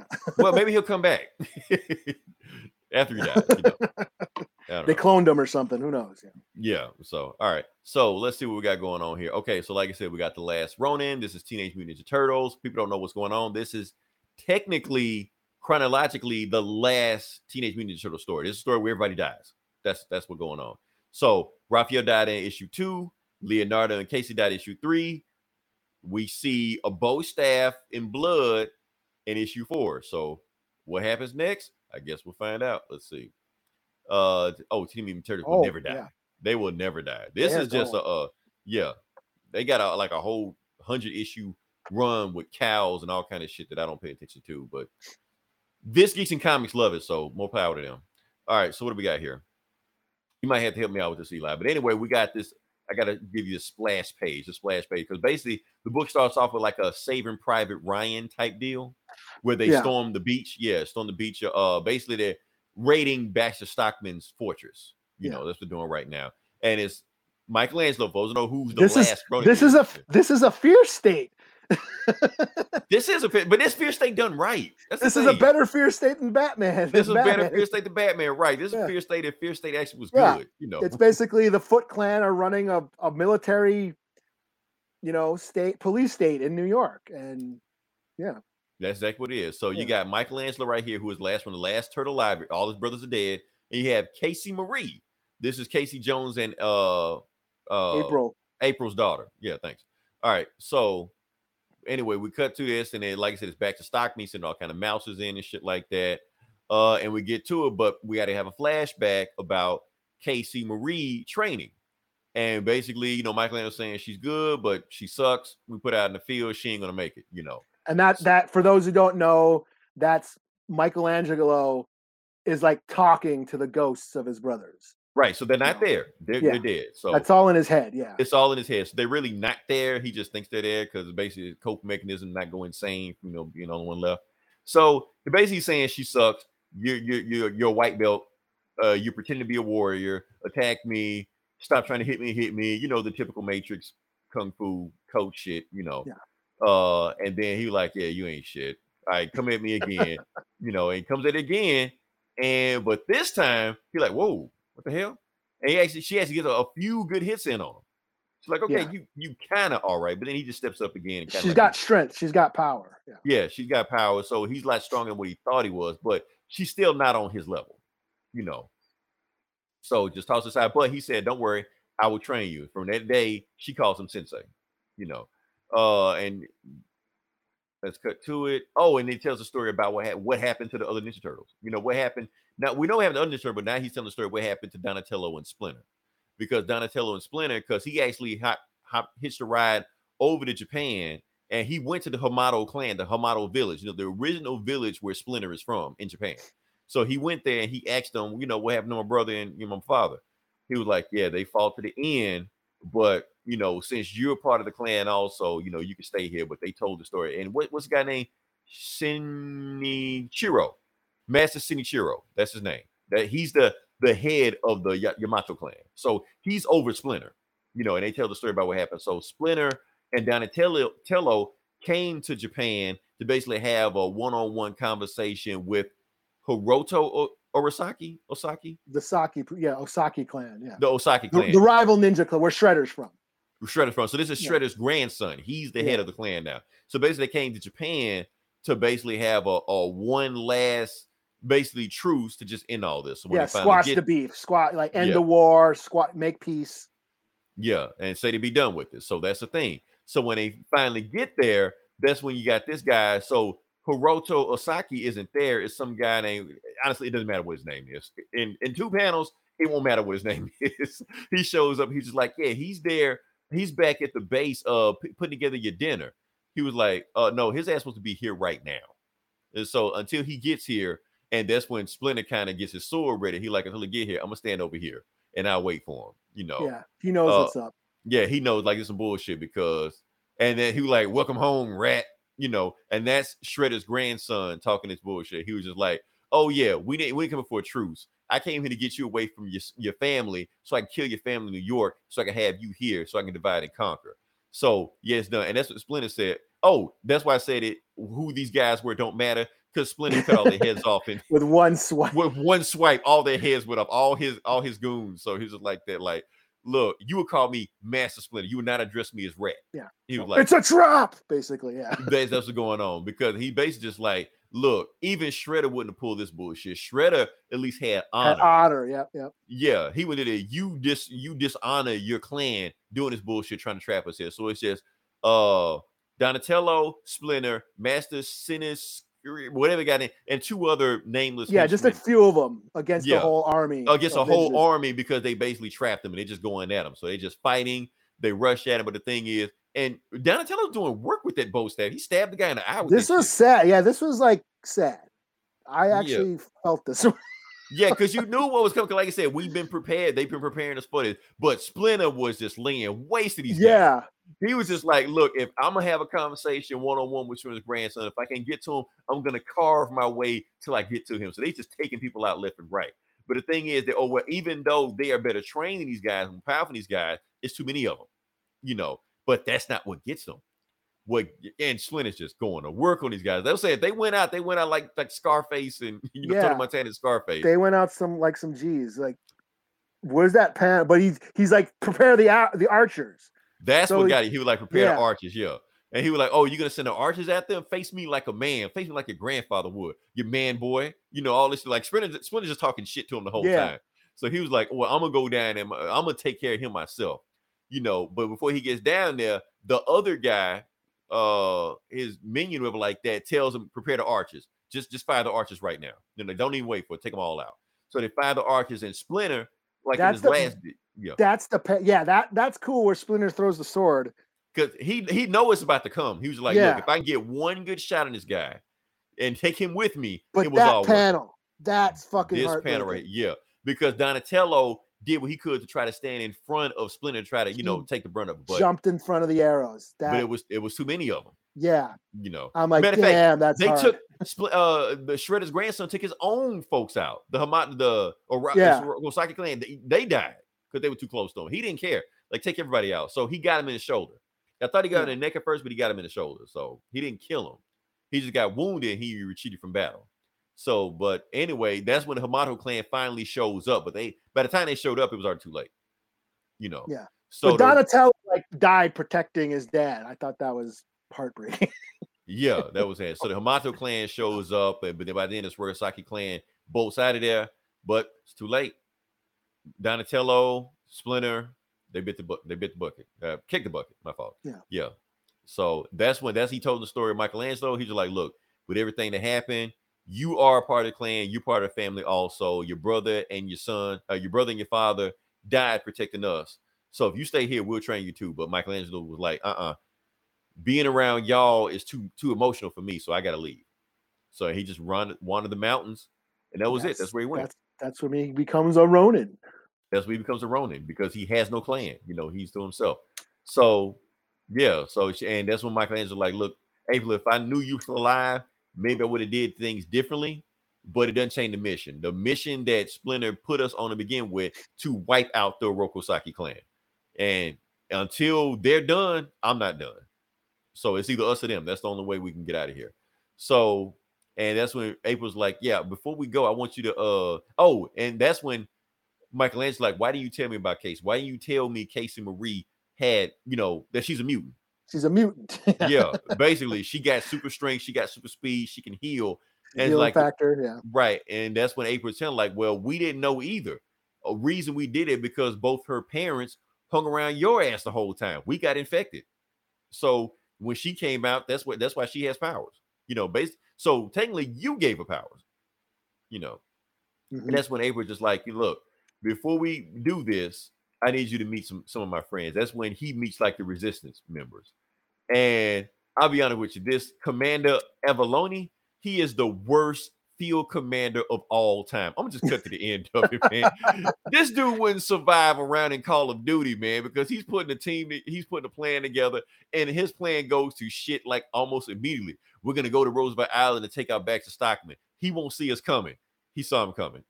uh, like his gunners, we're gonna take out his gunners so we can get our team in there. There's too many gunners; they can't get him in there. So Bad Stockman knew they were coming the whole time. Uh, and yeah, I, I was hoping like that guy would get killed immediately, but I think he survived. You know. But anyway, I'm gonna just cut to the uh, the good part of it. Michelangelo takes the initiative, take out some of the gunners, you know, so some of the flyers can get in, so they can parachute in. Uh, and they finally get inside, and oh, and that's when Baxter Stockman is like, oh, I'm going to take these guys out. So he's sending the Mousers. And they send out some E M Ps, but there's so many Mousers that the E M Ps don't work, you know. But that's okay, because when April comes in with the big E M P, you know, in the party wagon, whatever they got, and she takes out the rest of the Mousers. So they go in, go for Baxter Stockman, shoot down the door. Baxter Stockman is there waiting for, and they put in Professor Honeycutt, who's an old school Teenage Mutant Ninja Turtle thing. Fugitoid. Thank you. Hey, hey Cliff, Cliff, Cliff, you remember Fugitoid? I know back Cliff, in the day. I know Cliff knows him. Cliff got it. You got to know the Fugitoid, Cliff. Let's see what we got. Uh, I'm picking this. Yes, up. Uh, this is good. This is dope. Yeah, this has... no, this this not the bullshit one with the with the woman turtle in it. No, this is this is the real shit. This is the real shit right here. Oh, we just got canceled. We're banned again. oh, I, I forgot. One one of these days, Eli, we're gonna say some fucked up shit that's gonna end up. But no, uh, that, this was like number one was like, wasn't that both our comic of the year or something oh, last year? Yeah, like honestly, every issue they come out with like my yeah. favorite issue. Yeah, yeah. So yeah, so Cliff, please awesome. Pick this up. Like I said, this is the fourth issue to the fifth. So uh, we're at the home stretch. We're gonna finish this off. Let's see what we got. So, like I said, she puts Honeycutt, the future toy, into the base because he's basically to power him up and to take over the base. Yeah. Uh, and that's when Baxter Stockman um you know, oh, Honeycutt's here. I want Honeycutt. So he tries to go after Honeycutt, and that's when you got this big war going on. Uh, smacks it out the way, tries to get Honeycutt, and Honeycutt actually talks. Who we thought Honeycutt was offline, he said, "You shall not pass." And that's when he, yeah, and that's when he electrocutes uh, Baxter Stockman. So Baxter Stockman is dead. He's out of there. So like straight up disintegrates him. Yeah, disintegration. Like some, that's it. Some like fucking Doctor Manhattan disintegrating shit. Yeah, so no sequel for him, you know. And on top of that, Honeycutt turns himself into a virus that infects Baxter Stockman's uh, system. And yeah, the system, nanobots and shit. Yeah, yeah, the nanobot system. So his system controls Hiroto Saki's system also. Yeah. So since he controls that, Oroko, uh, Hiroto Saki's like robot foot ninja clan, they don't work anymore. So they just go offline. The whole city goes offline because Honeycutt is in control of everything now. And Oroko Saki, well, Hiroto Saki is pissed off. He like, I want Baxter Stockman in front of me within the hour. I want every single able-bodied foot ninja that is can come here. I want them here on high alert in my building right now. You know, like I said, even though they hate out. each other, they they both hate each other. Right, because they that it was like a power play between them. So yeah, they both needed you. Like he needed, like yeah, Baxter Stockman needed the ninja for security, and you know, Osaki needed him for his technology. Yeah, I like so that line where he's it. like, yeah. "Like what's back? What's going on on Roosevelt Island? I hope Baxter Stockman's getting killed." Then he's like, oh, send a squad over there and make sure Baxter Stockman doesn't get killed. Right. That's like, because Hiroto Saki has been pretty much like a little shit in his book. He is not Shredder in any stretch of the imagination. He is yeah. a little shit. They they go out of their way to put that in there. Like he's based he's like, like the a, Joffrey. He's like Joffrey from Game that's of Thrones. Ex- King Joffrey. That's exactly what he is. Yeah. So, but yeah, that's going on. So basically, it's a last push, and they're going to storm Hiroto Saki's base to finally, you know, chop his head off once and for all. And the next issue is supposed to be the last issue of the story. So, yeah. So, like I said, this book, for those that don't know, is actually written by Eastman, and they actually using Laird's old book. Like they they actually wrote this story decades ago. They're just mm-hmm. now putting it out and just fine tuning stuff like that. But yeah, this is the original creators. That's why the book feels so good, because it's by the original creators of the comic. So and those is, those flashback yeah. scenes are drawn by Kevin Eastman. Right, right. That, like I said, that shit he drew way back then. They're just pulling mm-hmm. that shit out now. So yeah. So like I said, another awesome book.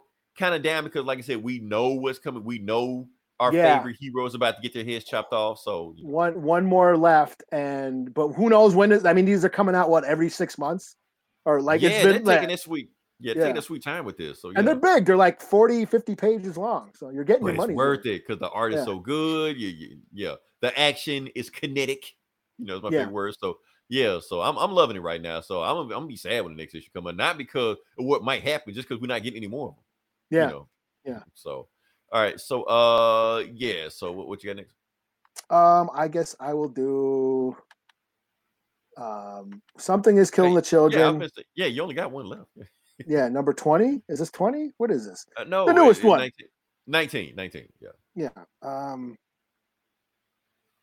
yeah. So Tinian. This is James. No, it is twenty.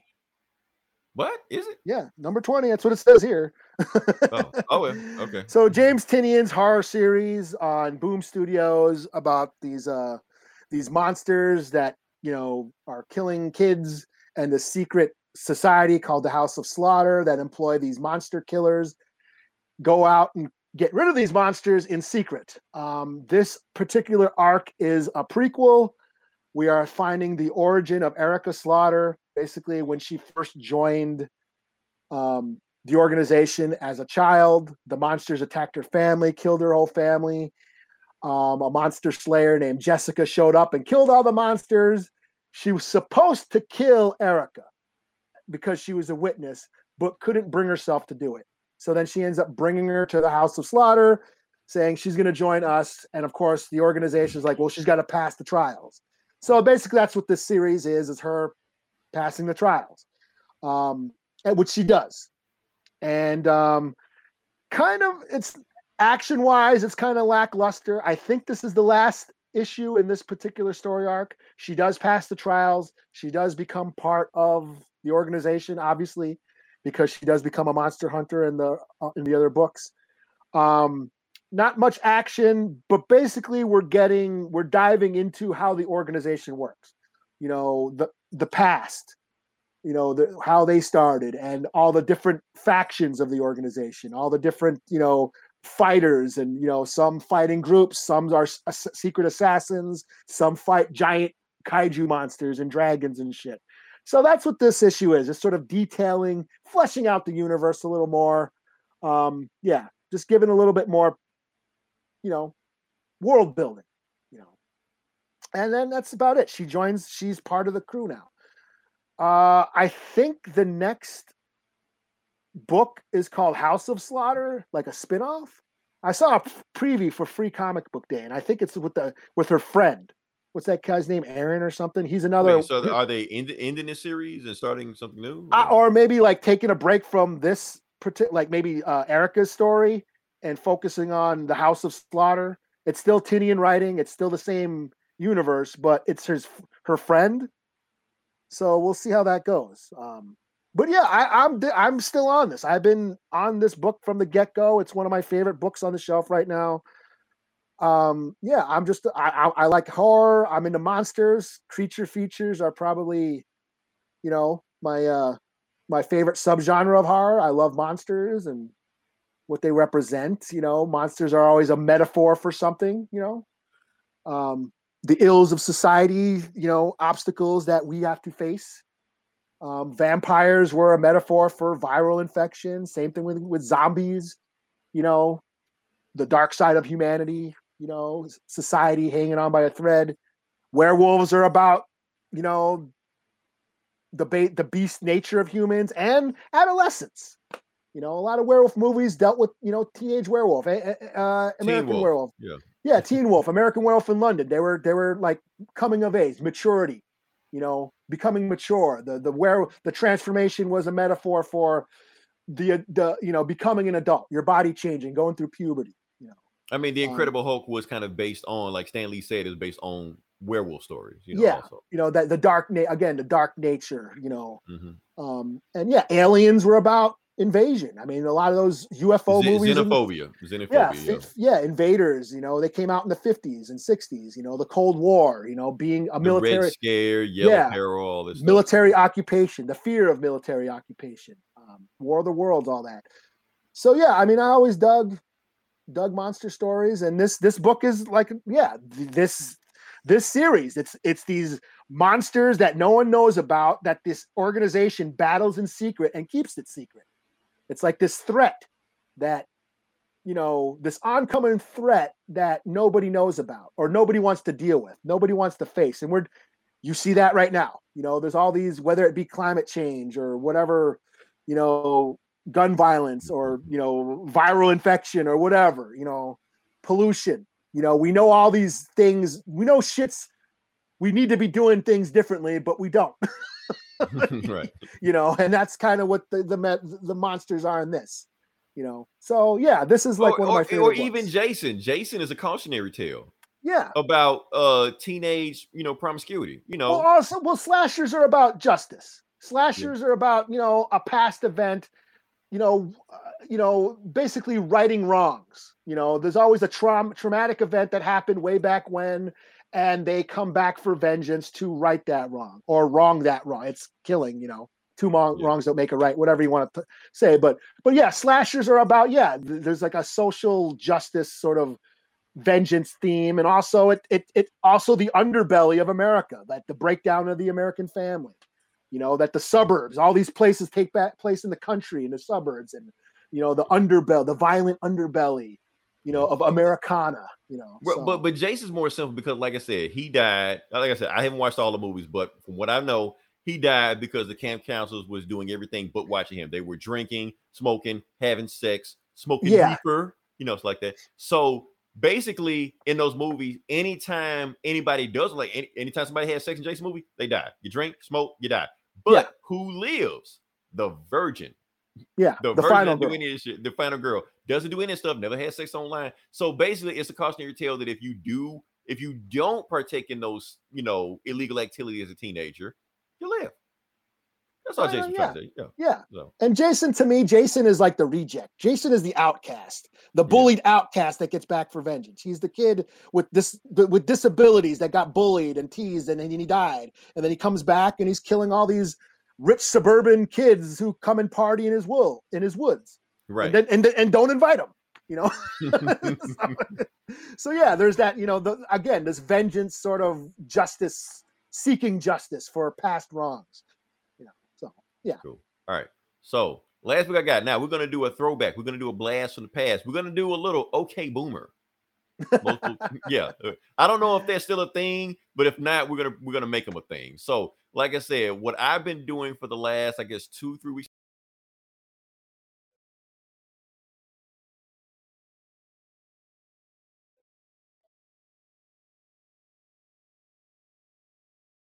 But that's, yeah, that's, you know, Haddonfield is the small town. That, that Halloween created, though, you know, created the formula. Perfected the formula. You can talk about where did slasher start? Psycho, Black Christmas, Texas Chainsaw, all planted those seeds. But Halloween, yeah, Prom Night came after. But Halloween perfected the formula. The the the babysitters, one night, the escape killer, the final girl, all those tropes were were perfected in Halloween, and all the slasher movies after that ripped off Halloween. That's why you had Prom Night. And Graduation Day and Happy Birthday to Me and yeah Friday the thirteenth, all, you know, April Fool's Day, sleepaway camp. All that it was all, yeah, yeah. So that they all ripped off Halloween.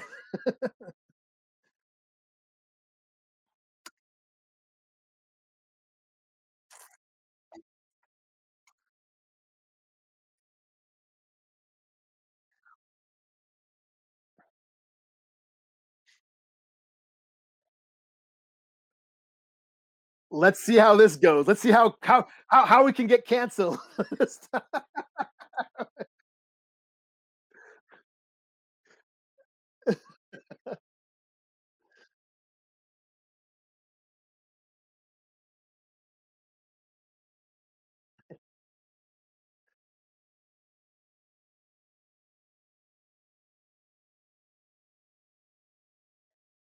Is that Iron Fist?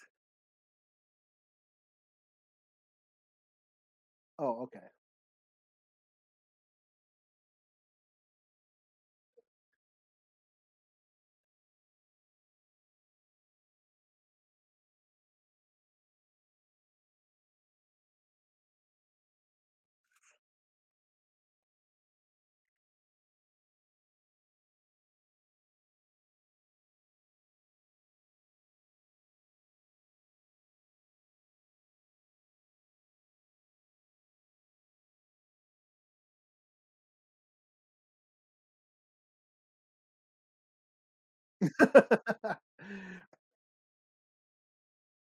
it's a, it's Enter the Dragon.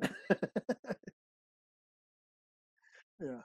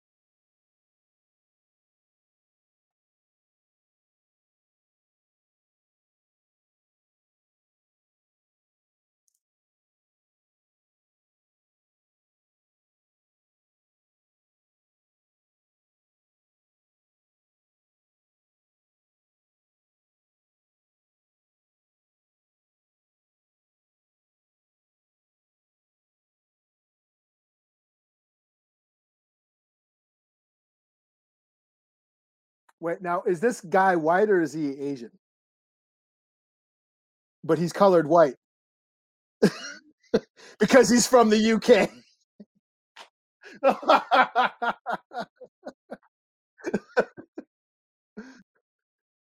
there's Shang-Chi yellow, like straight up yellow.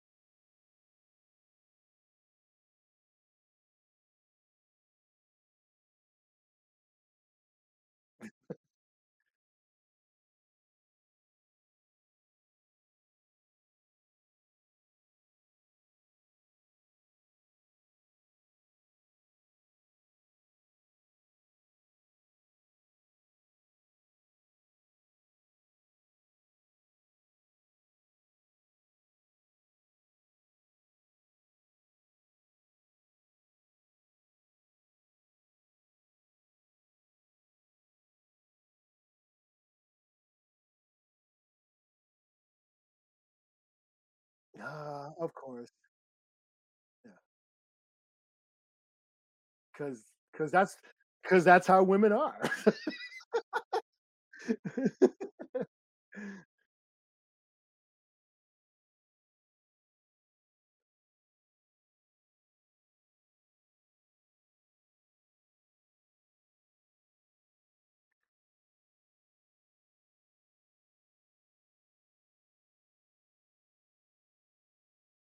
Like right there, he really looks like Bruce Lee right there.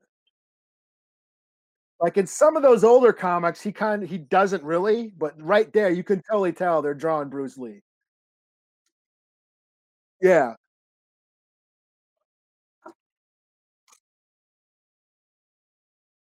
Aw, shit. Yeah.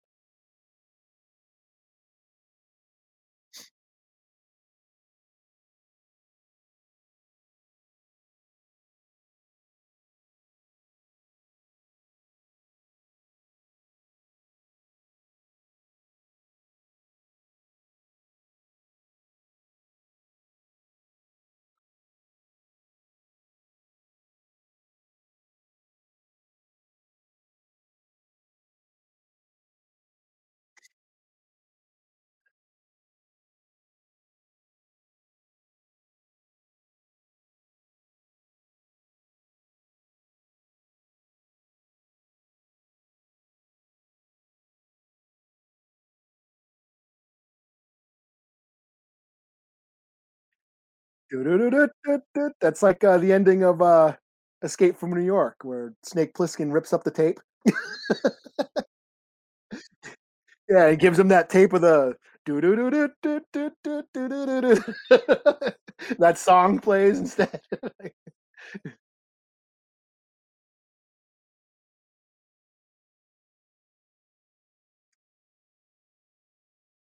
oh,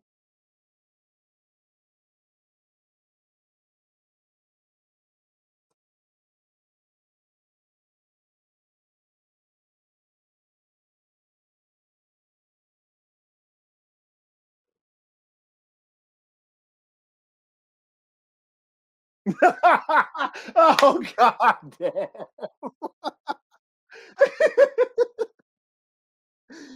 I don't know. It's gonna get canceled. That that panel or me laughing at it.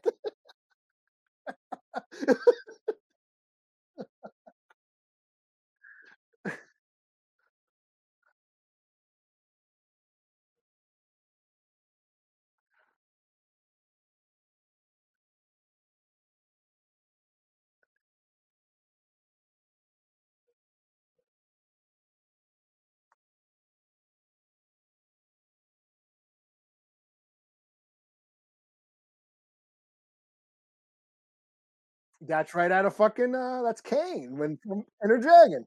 Yeah, yeah, yeah.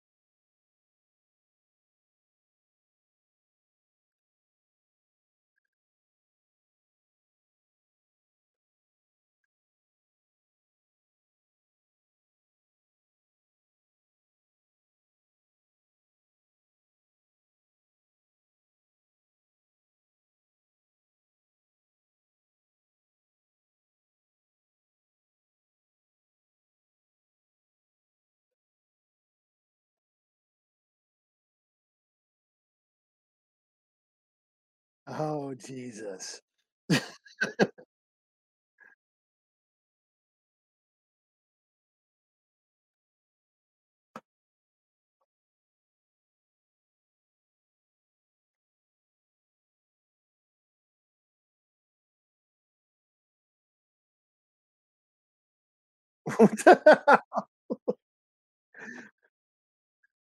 I love you. Oh god.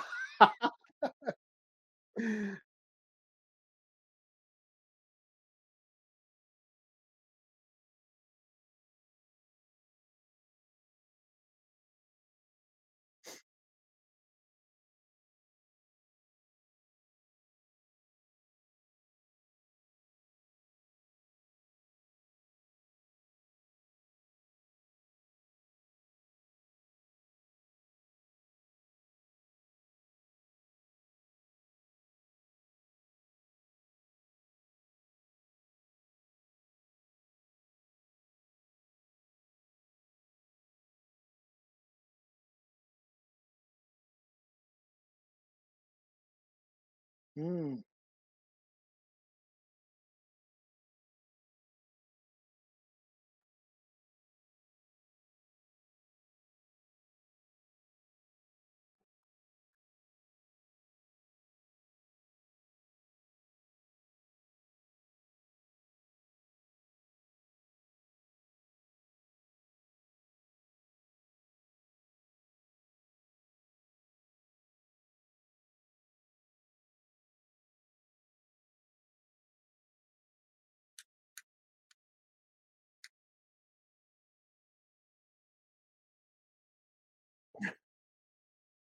Yeah.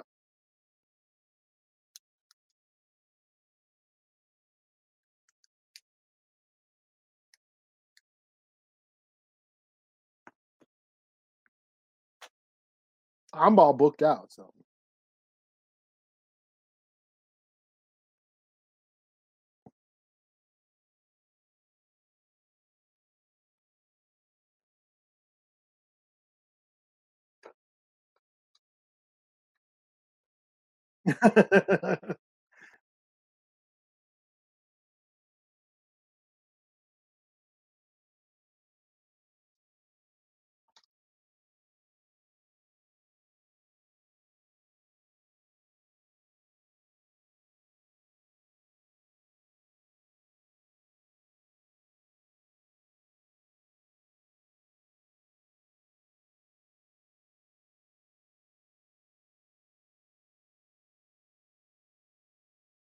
this is Eli.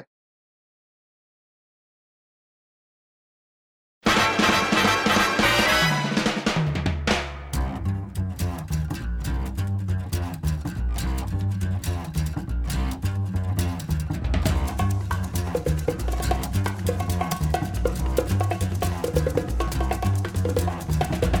think it's time to blow this scene. Get everybody in the stuff together. Okay, three, two, one, let's jam.